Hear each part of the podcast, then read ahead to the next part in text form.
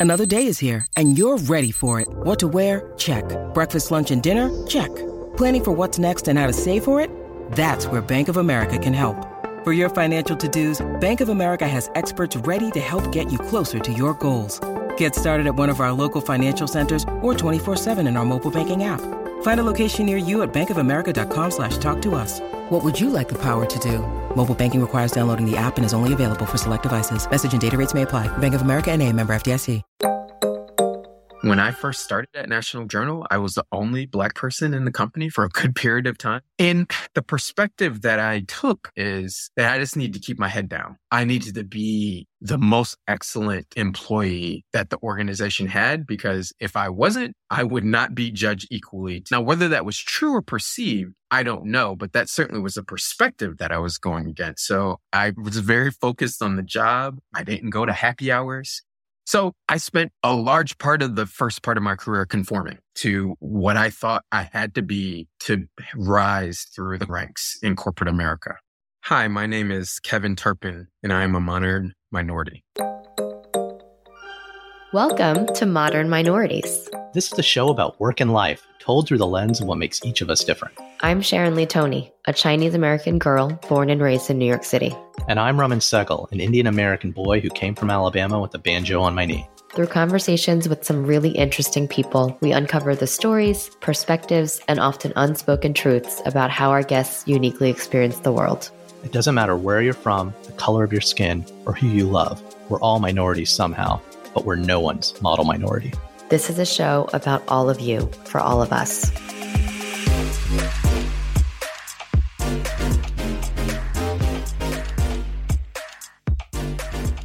Today, I'm talking to Kevin Turpin, the president of National Journal, a legacy media company for DC insiders. Under Kevin's leadership, he has transformed the National Journal into an all encompassing resource for government affairs executives and other policy influencers working in today's landscape. Additionally, Kevin is a member of the Diversity and Government Relations Coalition, which actively champions diversity, equity, and inclusion in local, state, and federal policymaking. Kevin and I had a one-on-one chat about his upbringing in Buffalo, his childhood or his formative years of his childhood in Virginia Beach, and all of the experiences and adventures that have led him to where he is today. I found Kevin to be extremely thoughtful, extremely empathetic. I really loved how he's bringing a very open mindset with a clear lens into diversity into his role, which impacts not just the people in his business and within his organization, but really impacts how the National Journal is approaching their partnerships with other companies, other government entities, and therefore impacting change on a much bigger level. I loved our chat. I just really think he has such great energy. And I think you guys are going to really enjoy my conversation with Kevin Turpin.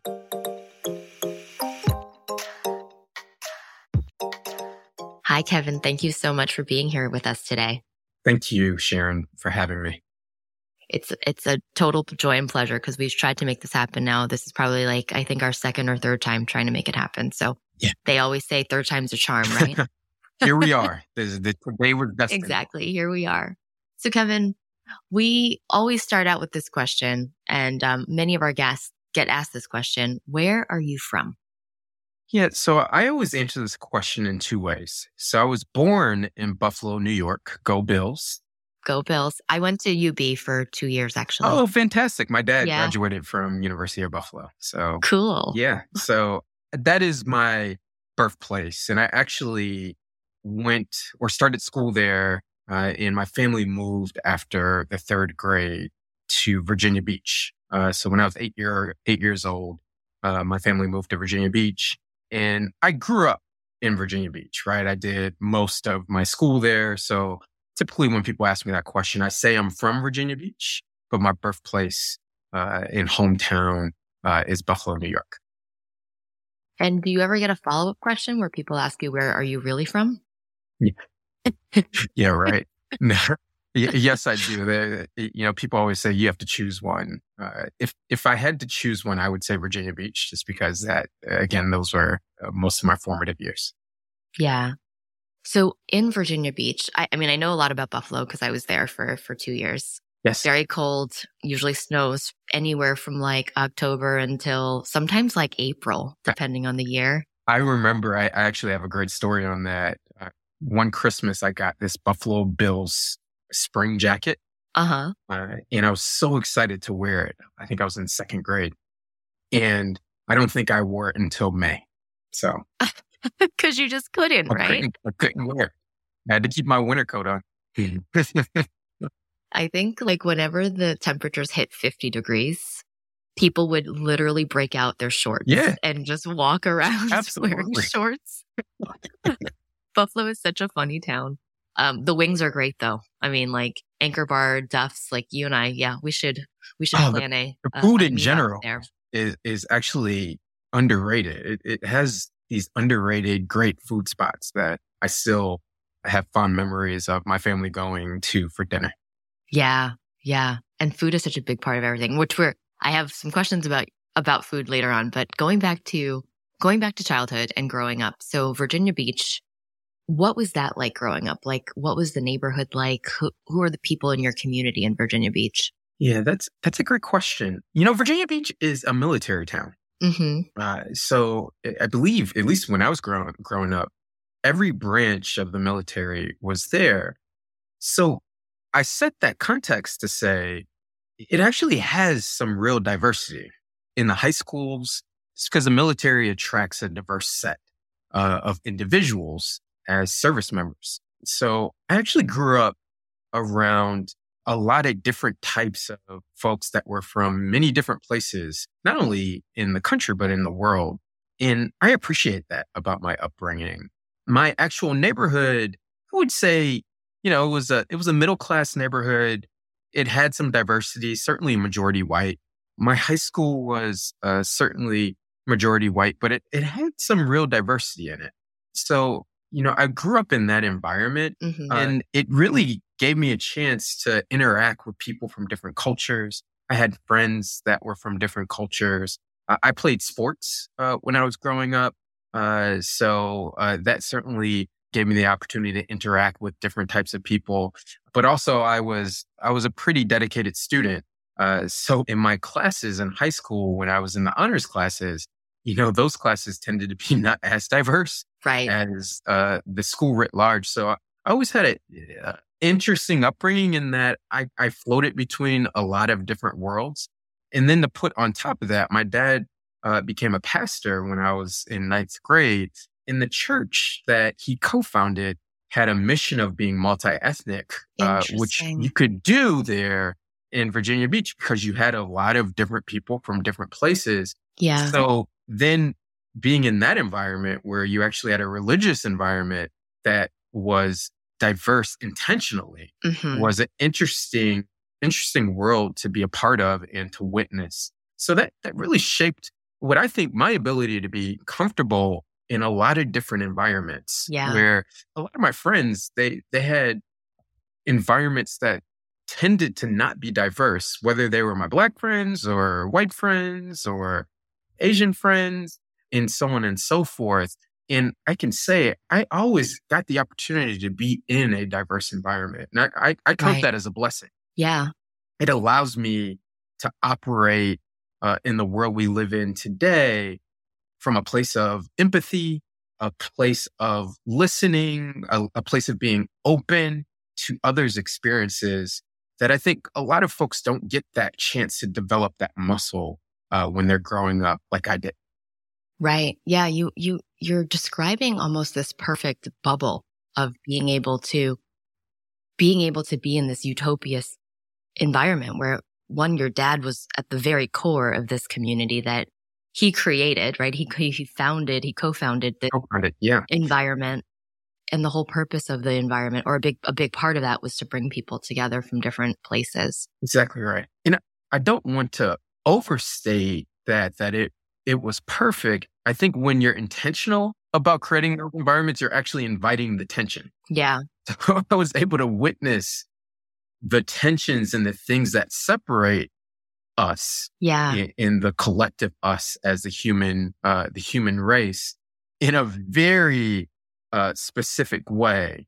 Yeah, say more, especially as a child seeing that. Like, what was that yeah, like? Yeah, as a in and this was my formative years as as a teenager because the environment that became diverse was a majority white environment that my dad actually partnered with a white gentleman from South Dakota. Mm-hmm. Uh, my dad and our family was obviously from New York, from Buffalo, but by way of Long Island. Uh, they grew up in Long Island. Right. And to have them come together with this vision, certainly they came to it from a point that only God could do this because humans have been trying to do this for a long time and it's very difficult. Uh, so once the church started to become more diverse, you started to see the things that easily divide us uh, politics, uh, certainly cultural norms. But the beauty in it was, at least from a religious context, keeping God at the center allowed all of us to see the things that actually connect us and to get past all of these assumptions we make about each other and to actually get to know the people and to see that we had things in common, that we all loved our families. We all wanted the best for our families. Those things really started to take over for uh, some of the things that easily divide us. Now, I now go to a, a multi ethnic church here in the DC area. I will say there's certainly been a marked difference, even within a, a religious environment in the current climate in our country mm-hmm. uh, than when 20 years ago or, or, or 25 years ago, when my father and his partner in co-founding that multi-ethnic church uh, were doing it. And I, I, think it's harder, right? Because right, uh, all the right. lines have hardened across those things that divide us and people are going into their corners. But, you know, because I've, I've seen where people from different cultures can come together, I don't lose hope that it can happen. But I would be remiss not to say that it's getting harder and harder. Yeah, I absolutely agree. I think um, we're in a very interesting time right now.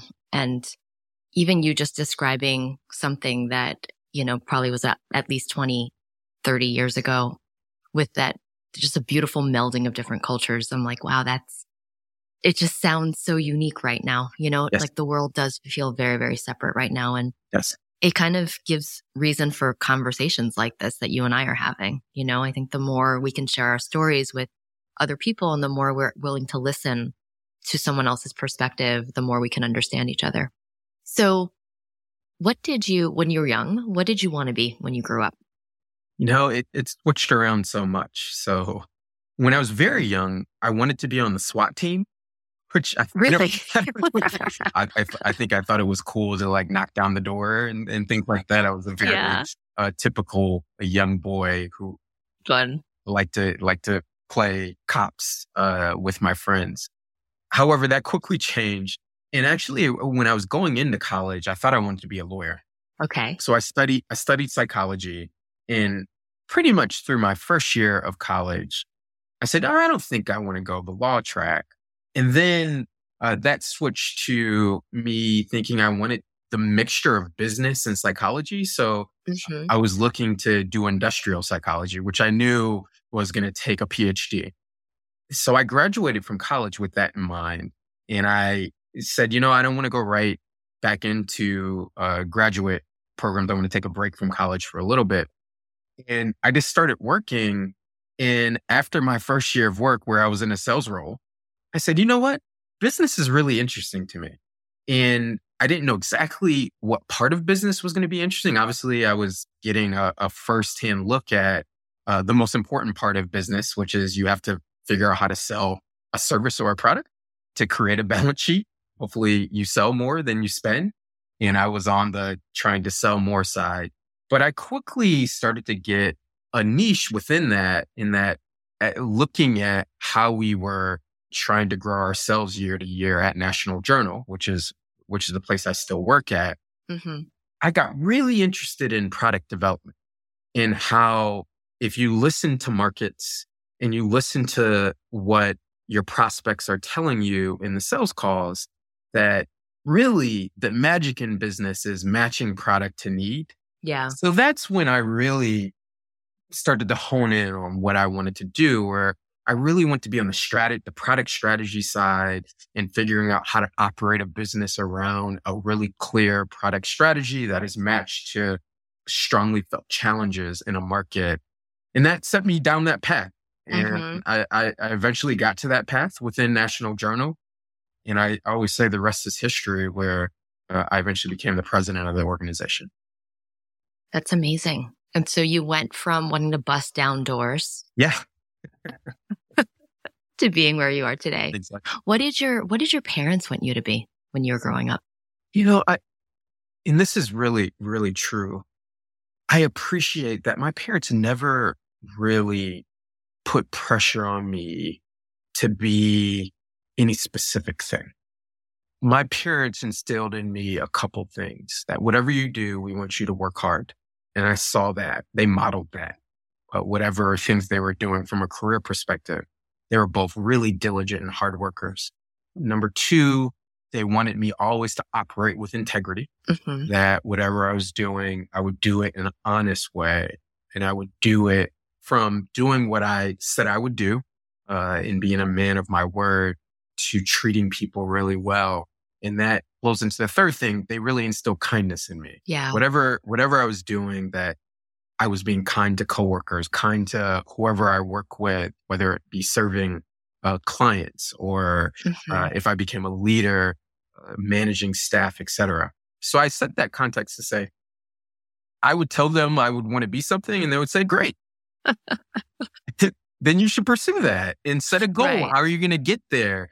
But they didn't necessarily dictate what that was. For example, being a pastor's son, a lot of people automatically see pastors' kids and they think that, you know, they, they're going to want to want to be in the ministry. Mm-hmm. And my dad nor my mom ever put any of that pressure on me. In fact, I think there's probably opposite for my mom where she's like, do be, be anything but a pastor. right. Uh, right. But, but that, uh, that is something that they held true to. Even today, they're incredibly proud, obviously, that I became a president of a company and I'm a leader in our community, but they still care about those three things over what I do. Yeah.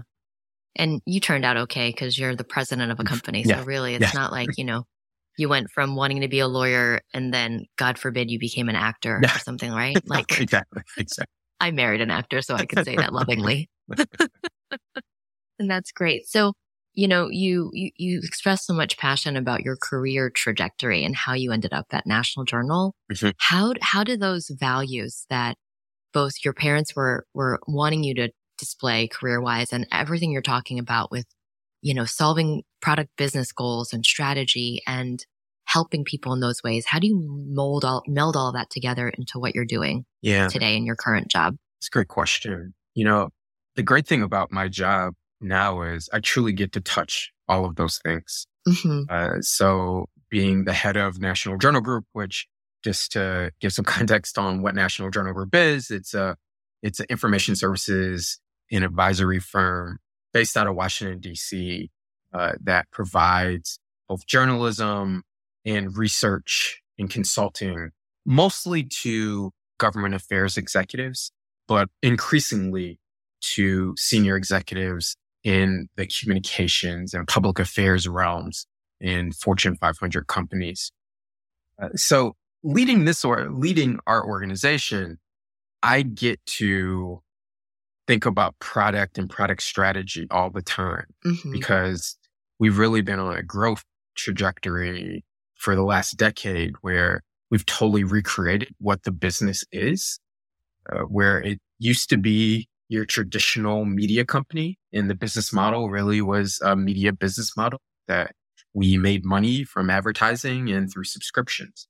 And today it's such a different company and it's pulling in so many diversified revenue sources, whether it be from consulting or research and insight or still uh, selling subscriptions to our journalism products. Mm-hmm. So that takes a lot of product creation, uh, which certainly we have had a lot of that over the last 10 years and where we've totally recreated our products. So I get to think about that all the time. But while thinking about that, that creates opportunities to grow mm-hmm. and to bring in new talent sets. So I get to hire new, uh, new people and people who have different skill sets as we're growing our product portfolio into different types of applications. So I'm talking to people constantly. I'm, I'm learning from them. Uh, I'm learning uh, about the skill sets that they have. And I'm trying to do all of that with kindness. And I'm trying to do that with a level of integrity that they can trust that we're going to do what we said we're going to do and that we're going to be there to support them to figure out what the product is because we're asking, yeah. often asking people to figure out a, a new product for a new market. So as you know, that takes time, that, that takes yep. patience, et cetera. Yep. So I'm able to, you know, meld all of those leadership aspects in naturally. And then finally, just leading an organization, especially in this environment where you have COVID and we certainly ha- have had our fair share of things that divide us as humans uh, over yep. the last five years. And having the privilege to, to lead a group of 130 plus individuals, many, many of them at the be- beginning of their career, you know, those things that my parents instilled in me, integrity, kindness, excellence, etc., are things that are required of a leader right now every day. Yeah, I fully agree. And when you think about some of the more exciting projects that you've launched in, let's say, the last 12 months? Sure. What would you say they, they would be? Yeah, I, I think what we're really excited about right now is we've launched a research and insight service that is helping major corporations think about the issues that are outside of their core business portfolio. So these societal issues that we all are grappling with, mm-hmm. whether it be racial equity or immigration or climate change and really help the corporations stay aware of how these issues are developing, how different stakeholders view these issues, how the issues affect different stakeholders, all with the goal of helping corporations have the data that allows them to make very thoughtful decisions on what their what their role is or what their place is on these issues. Yeah. So I'm really excited about that work because one, I think it's a need in corporate America as corporations are being asked to to be involved in things that traditionally they they haven't been involved in. And number two, arming them with nonpartisan data and research that again helps them make better decisions. And I think that's just good for society uh, anytime institutions are making thoughtful, informed decisions. Sure. And I'm just curious myself because I'm I'm on the homepage of your website now and I'm seeing logos like Shell and Johnson and Johnson and Volvo. So when these companies are coming to you and they are, they're getting your insight, they're getting your strategic guidance, how are they implementing it? Like how, how are we seeing it as customers or consumers of these products? Sure. So eh, in just for clarity, our businesses spans across different groups. So for example, the logos you're seeing are our subscribers to some other work that we do Got and not it. necessarily okay. that work. Just wanted okay. to do that for for clarity, right? Uh, uh, reasons. But you know, to take that example, we also do work for government affairs groups. We're just helping them stay as informed as possible on the the movements of public policy and legislation in Washington, mm-hmm. and doing that not only through our journalism but through things like products that we call the presentation center where we're creating business ready presentations that are giving updates on, for example, the midterm elections that are about to happen. And right. once they happen, we'll do a whole breakdown of the results in the way that that would be evidence is the government affairs groups of our members would be taking those decks and sharing those with their boards just to keep them informed about these are the results of the midterm elections and this is how it affects our company. Uh, so we're partnering partnering with companies in that realm.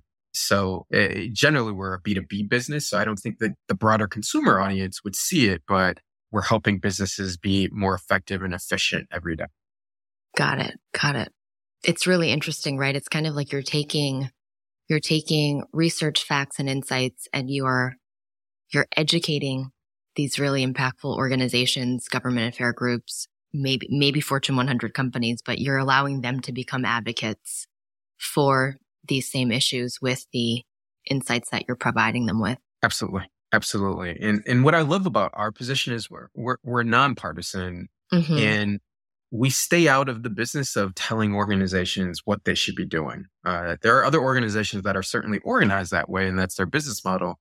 Our belief is organizations make the best decisions when they're fully informed about the issues that they care about and the different stakeholder groups that they care about how they're engaging with said issues. So that right. that's a thread throughout our business in that we we really believe that information, data, and the insights that come out of looking at the comprehensive sets of data help organizations make better decisions. Yeah, that's great. In your role today, or maybe on your ascent to your role, have you ever encountered a situation where you felt like you had to conform or you had to be somebody else to even be a part of the discussion? I mean, you're, you're in a really powerful position right now, but I'm wondering as you were getting there on your way there, have you ever ran into barriers like that? Oh, that's such a good question. You know, yes is the quick answer. Let me give you context around that. Sure. And I actually was in a, discussion with with a group of employees recently that I touched on this. You know, I came from a generation being a person of color and, and a black male for clarity on what what perspective I'm coming from where when I graduated, at least for African Americans or Black Americans, I was really in maybe the second generation of Black Americans in this country that had full access to higher education. Full is being, being generous, but there were certainly many more Black Americans that were going into college that were in my generation and age group than the generation before, and certainly the generation before, mm-hmm. as far as African Americans in this country. And I think that's important because when I came into the workforce, I certainly came from the perspective that there's more of us getting into the workforce, but there's not a lot. When I first started at National Journal, I was the only black person in the company for, for a good period of time. Wow. And in fact, as I remember it, I was, if not the only, probably less than five of people of color right. that were in the organization. Yeah. And the perspective that I took on being in that position is that I just need to keep my head down. Hmm. And I needed to be the most excellent employee that the organization had because if I wasn't, I would not be judged equally to a, a white counterpart that was in the same role. Now, whether that was true or perceived, I don't know, but that certainly was a perspective that I was going against. So I came to work every day and I conformed into the super hardworking person that doesn't really have a lot of personal interaction with people. Yeah. I was very focused on the job, very focused on getting results in the job. I didn't go to happy hours and I didn't go to happy hours because I didn't feel comfortable going to happy hours. I wanted to keep myself out of conversations that I would have no idea what people are talking about because I was coming from a different perspective. And when I was in conversations, I had been in enough environments going back to my childhood. I got mm-hmm. so much experience talking to different types of people. I did know how to morph myself to be conversational enough where people would like me. Yeah. But I didn't necessarily have to go deep, even if it's a conversation I wasn't ultimately very interested in or I couldn't relate to uh, from my family background. So I spent a large part of the first part of my career conforming to what I thought I had to be to rise through the corporate ranks in corporate America. Hardworking. I kept the kindness. I never took on the, I had to be like the aggressive, hard charging person. But I thought, hey, if I have the results and I put a lot of pressure on myself to get the results, then if this is a meritocracy, then I can rise. Now, the credit to where I worked at National Journal, it truly was a meritocracy. It didn't matter who you were. If you brought in results, then you would get more and you would get more responsibility. and You would get promotion. And that, that was the case for me. But as far as fitting in the environment, I knew I didn't fully fit in and I would, you know, conform just to be conversational enough to try to fit in to make sure that people felt comfortable with me, which is Yeah. something that minorities always talk about. Like, I, I have to conform this so they're comfortable. Absolutely. And I did, I did that constantly, probably for the first decade of my career. yeah. And then what changed? Well, I got into leadership, right? Yeah. And my view in getting into leadership, the world changed a little bit hmm when I got into leadership. I think people became more thoughtful about the environments that we're setting up in corporate America. hmm I know we certainly became more thoughtful about it at National Journal. And with me being in leadership, I became more comfortable knowing the environment that I was in and actually having control over that environment True. and changing some of the dynamics as I was not necessarily trying to change our, the focus on achievement. We want people who will achieve and work hard. I think that's a baseline for any employer's wishes of their employees, but opening up opportunities for people to learn about their colleagues that might not have the same experiences that they had right. uh, maybe worried about things that maybe other colleagues never think about. And this is across, this is across identities. Uh, I'm a man being more open to how a woman in our organization or a transgender individual right. may be experiencing the workplace.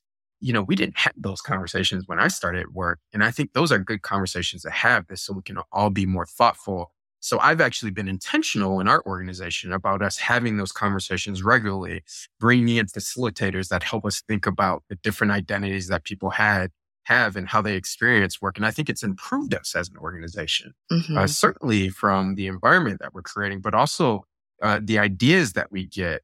We hear from more people. People are more comfortable speaking up and speaking out about ideas they have to improve our culture, to improve our products, markets that we can serve. All these things, I think, have been net pluses to our organization on being able to create that environment. And that's an environment that I'm being intentional about creating. The last thing I'll say mm-hmm. about this is I believe diversity, equity, and inclusion is actually a mindset. I think a lot of organizations look at it as a program that you do once and then you're done. Mhm. And I think true diversity, equity, and inclusion is uh, actually saying, Hey, I'm never going to be done. We're never going to get there.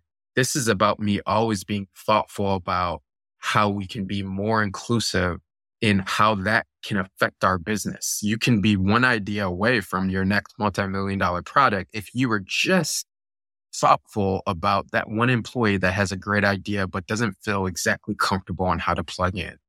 And if you're constantly thinking about it and you're remaining thoughtful about it, knowing your mistakes are going to be made and being honest about those mistakes and then addressing them quickly, that creates an environment where good ideas are always rising up because you create an inclusive environment where that can happen.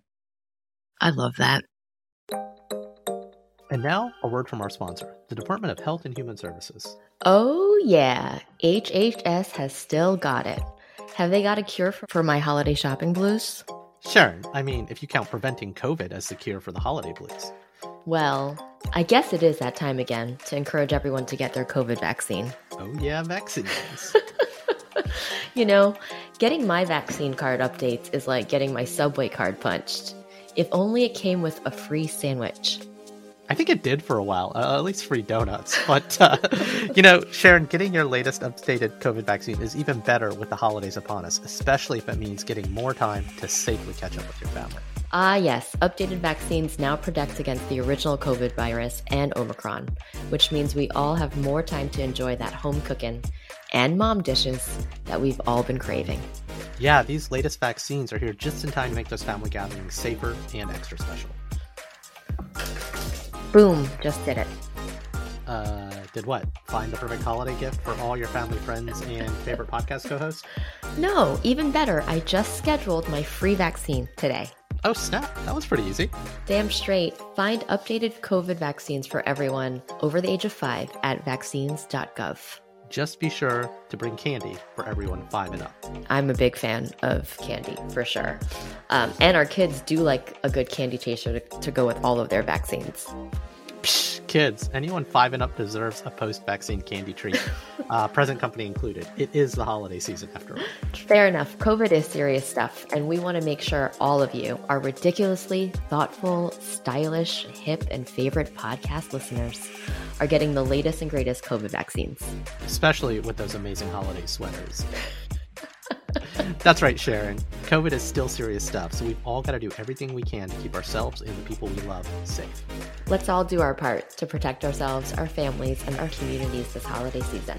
Talk to a doctor if you have any questions. You can find the latest vaccines near you at vaccines.gov. We can do this together. This spot was paid for by the U.S. Department of Health and Human Services, who we are big fans of. But now back to our show. I feel like, I mean, you are, you are literally painting such a beautiful picture of the type of environment that I think we all want to work in. And the fact that you are leading a company with this mindset is very, very inspiring. So it's absolutely amazing. Thank you. If we were to go, no, before we go to that, I'm, i want to pivot to something else because I read something that I thought was really very sweet. A little birdie told me that you married your wife at the age of 23. Yes. Yes. How long ago was that? So we celebrated 15 years this past July. Wow. That is amazing. And how did you guys meet and how did you know that she was the one? Cause 20, when I think about where I was at 23, I was not. Yeah. I was definitely not thinking about, you know, Being married. being yeah. with someone for the rest of my life. Absolutely. yeah. We met when we were 17 uh, at Georgetown. Wow. And, and actually, I always mm-hmm. tell the story. We met before school even started. We were dating a month in Aww. And we, we were together all of college. So we were college sweethearts. Yeah. And, you know, I, I knew that she was the one, probably junior year of college, right? And I don't know, I don't know when she would say, but, you know, we grew up together. And that, that's interesting about our experience. We've truly, in every sense of the word, grown up together. Yeah. We've experienced a lot of things together We've experienced coming into adulthood together. We've experienced co- career growth together. We've experienced high points and low points together. So she really is my partner in life. And we certainly connected uh, very early on, and that connection has on, only grown. That's amazing. That's so amazing. And so 15 years. Do you guys have kids? We do. In a family? We do. Yeah. We, we, we have a six year old son. His name's Aww. Sean yeah. and a two year old daughter whose name is Elle. And, you know, uh, our journey was we actually did the career, the career runs mm-hmm. in, in solidi- solidifying our careers before, before children. So we yeah. got married early, but it was this me and me and Tiff, my wife's name is Tiff. It was me and Tiff for really the first eight to nine years of our marriage. And then, uh, and then Sean came uh, and that certainly brought a new element that we we were joyous to have uh, in our marriage. Uh, so yeah, yeah, that we have kids and we're we're in the middle of it, right? So right, we're, still yeah, career, six and two. We're still career building, and then we have six yep. and two. So they they're certainly our kids need us, and they need us a You've lot. Got so. your hands full. it's so great.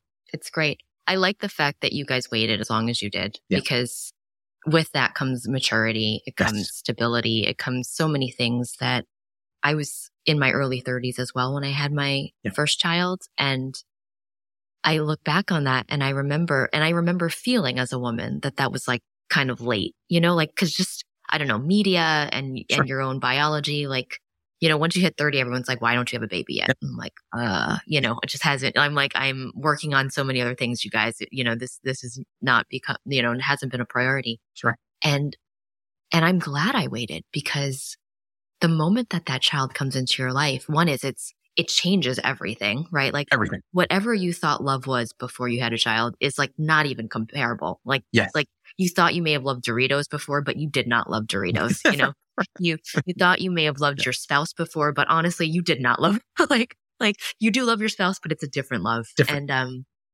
and yeah. And so certainly being a parent and being responsible for another life requires a lot of that just so much more wisdom and maturity and patience, which comes with, you know, an older age too. And also just being with someone for long enough that you can build that together.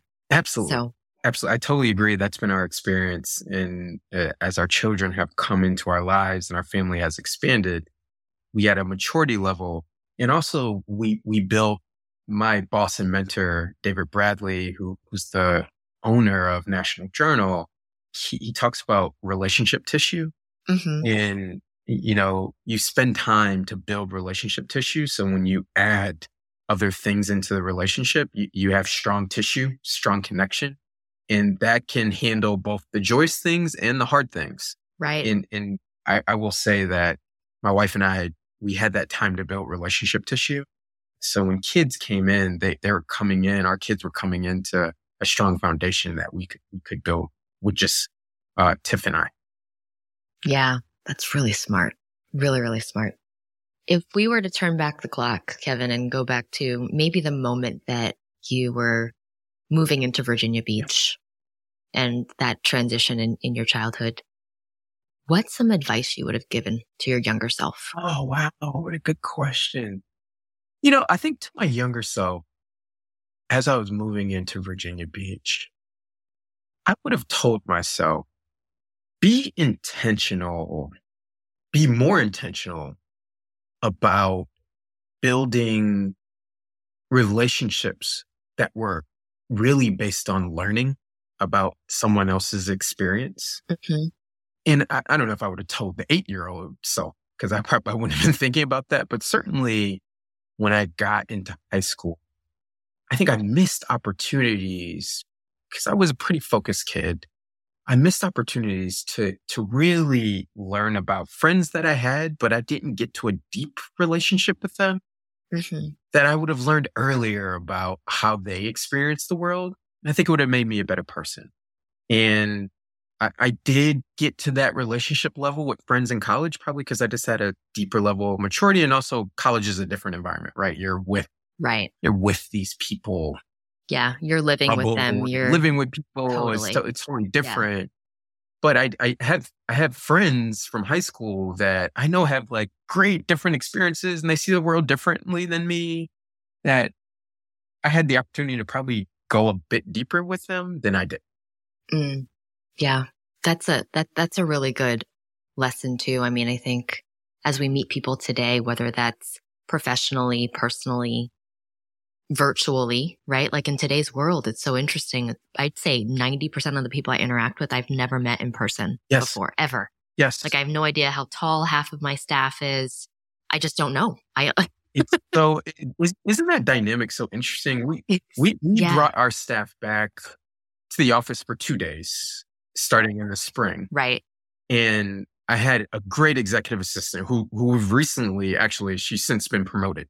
She was awesome and yeah. she's now doing great work within our business as a research analyst. It's great. But we talked to each other almost every day for an entire year mm-hmm. over this small box on our computers. Right. And then, right. you know, when we, we opened the office back up in the spring, she and I went to lunch and that was our first meeting. Mm-hmm. And she was tall. And I was like, I totally wouldn't have. I, I it, it, it, it's so funny that the pictures we paint of right. who someone is and how tall they are or how short they are, etc. And I was like, I just didn't know you were tall. Uh, yeah, and, and, we had a good laugh. It happens to me all the time. I know because I'm I'm five three, which isn't very tall at all, and I've met people and they literally have said to me, they're like, Sharon, you're so tiny, and I'm like, I'm like, yeah, I guess I am. But I'm like, gosh, I must come across as like this really big, I don't know what they think I am, right? Over Zoom. Like I'm coming across as a much bigger person talking into the computer. Yeah. It's really funny. Great. Well, Kevin, I've loved our conversation so far. And we end every one of these chats with a speed round. Sure. Are you ready for speed round? I'm ready. That's the wrong answer. No one's ever ready, just so you know. Yeah, I'm ready. I'm convincing myself. exactly. What's one thing about you that no one expects? I'm, I'm slowing the speed round. You see? yeah. You know, I think no one expects me to be, have a, the sense of humor that I have. Mm. So you come across as being very serious, you think? I come across very serious. Do you have some good dad jokes that you like to tell? I,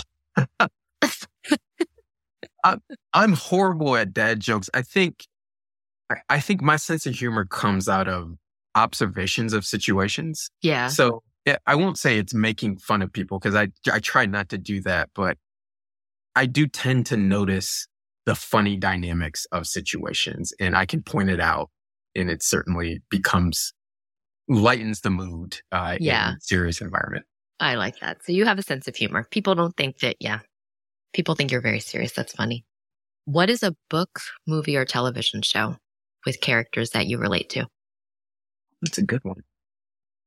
You know, I really, I really relate to, to and remember the Titans. Mm-hmm. That that environment Yeah. that all of the the players were in, and you know, I relate mostly to uh, the character. I'm horrible with names, but he was the defensive end, and I'm not big like Yeah. a defensive end, but I related to being in that leadership position that is trying to bring people together Mhm. and having to deal with my own feelings uh, about unity and Yeah. also my own concerns about it, but overcoming that by saying, you know what, togetherness is stronger. So I think it was the character that Wood Harris uh, or Woody Harris Mhm. played. I, I identify with the position that he was in. Yeah. That seems very true to who to who you've you've been so far anyway in our talk. So I can see that for sure. We talked about food Hmm. um in Buffalo. Yes. What is your favorite mom dish? What's something that mom made or maybe still makes for you that's just your absolute favorite? This is very apropos. My mom made great buffalo wings. really? So yeah, so when I was growing up, she would make hot wings and literally like every birthday she would make it for me. So I love my mom's hot wings. Oh, and you grew up in that town, so that makes sense too. Exactly right. What's your least favorite food? What's something that if you saw it on a menu, you, you saw it on your plate, you're like, I'm not touching that. Anything that involves cheeses like feta cheese or Yeah. I'm I'm not a big like cheese person on a salad or on like a, I don't eat cheese on my hamburgers. So but at the same point I love cheesesteaks. So that Yep. that's weird for people. Yeah. Uh yeah, I tend not to like things that are too cheesy. Got it. So no extra cheese for you. Yeah, no. Who is someone out there that you'd want to interview on a podcast? Mm. TD Jakes. So he is, TD Jakes is a very famous preacher. And I would more so just want to interview him because a lot of his sermons have inspired me and encouraged me. And I'd love to interview him on how he, how he develops his sermons. Sounds good. And then final question. What does being a modern minority mean to you? I think being a modern minority is someone who is aware of the privilege that I hold when you think about the experiences of my of my ancestors, of my great grandparents who my grand great grandfathers were sharecroppers and my great grandmother was a, a maid for wealthy wealthy families. In two generations away from them there's a president of a company. And that's a privilege that that was even possible and it was for their hard work not for their hard work and all the things they had to endure so it's both understanding the privilege but also the challenges that still remain for minorities in the workforce and in the world and bringing those two things together to understand my privilege and use it to make it better for my my son and my daughter uh, so when they look back, they said, wow, our dad really made things better where we now have privileges that he didn't have. I love that answer.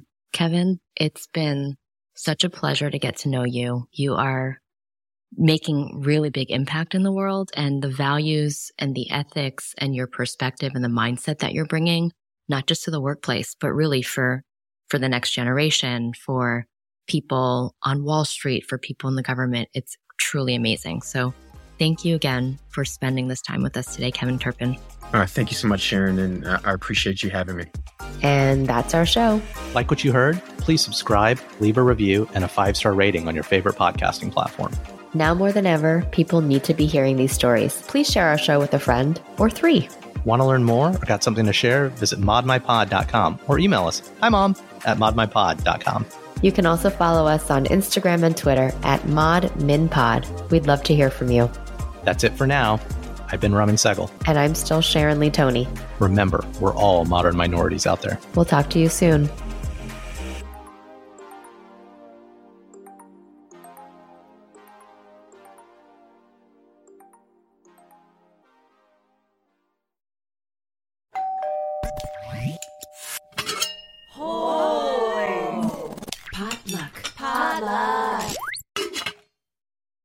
The headlines remind us daily the world is a dangerous place. The elites in charge say everything's fine, stop noticing. But you know better. And your gut knows that time is short to prepare for a world that is four missed meals away from chaos. My Patriot Supply has helped over 3 million families become more self reliant and is the company Americans trust to prepare. Go to mypatriotsupply.com and secure their best selling three month emergency food kits. Each contain delicious breakfasts, lunches, and dinners, averaging over 2,000 calories per day. Secure at least one food kit for each family member. For a limited time, save $200 plus get free shipping on all their Ready Hour three month emergency food kits. You're not ready if it's not Ready Hour Foods. My Patriot Supply also has solar power generators, water filtration units, biomass stoves, heirloom seeds, and critical survival gear. Shop MyPatriotSupply.com today. MyPatriotSupply.com. Hello, it is Ryan, and we could all use an extra bright spot in our day, couldn't we? Just to make up for things like sitting in traffic, doing the dishes, counting your steps, you know, all the mundane stuff. That is why I'm such a big fan of Chumba Casino. Chumba Casino has all your favorite social casino style games that you can play for free anytime, anywhere with daily bonuses. That should brighten your day a little. Actually, a lot. So sign up now at chumbacasino.com. That's chumbacasino.com. No purchase necessary. Group. Void were prohibited by law. See terms and conditions. 18 plus.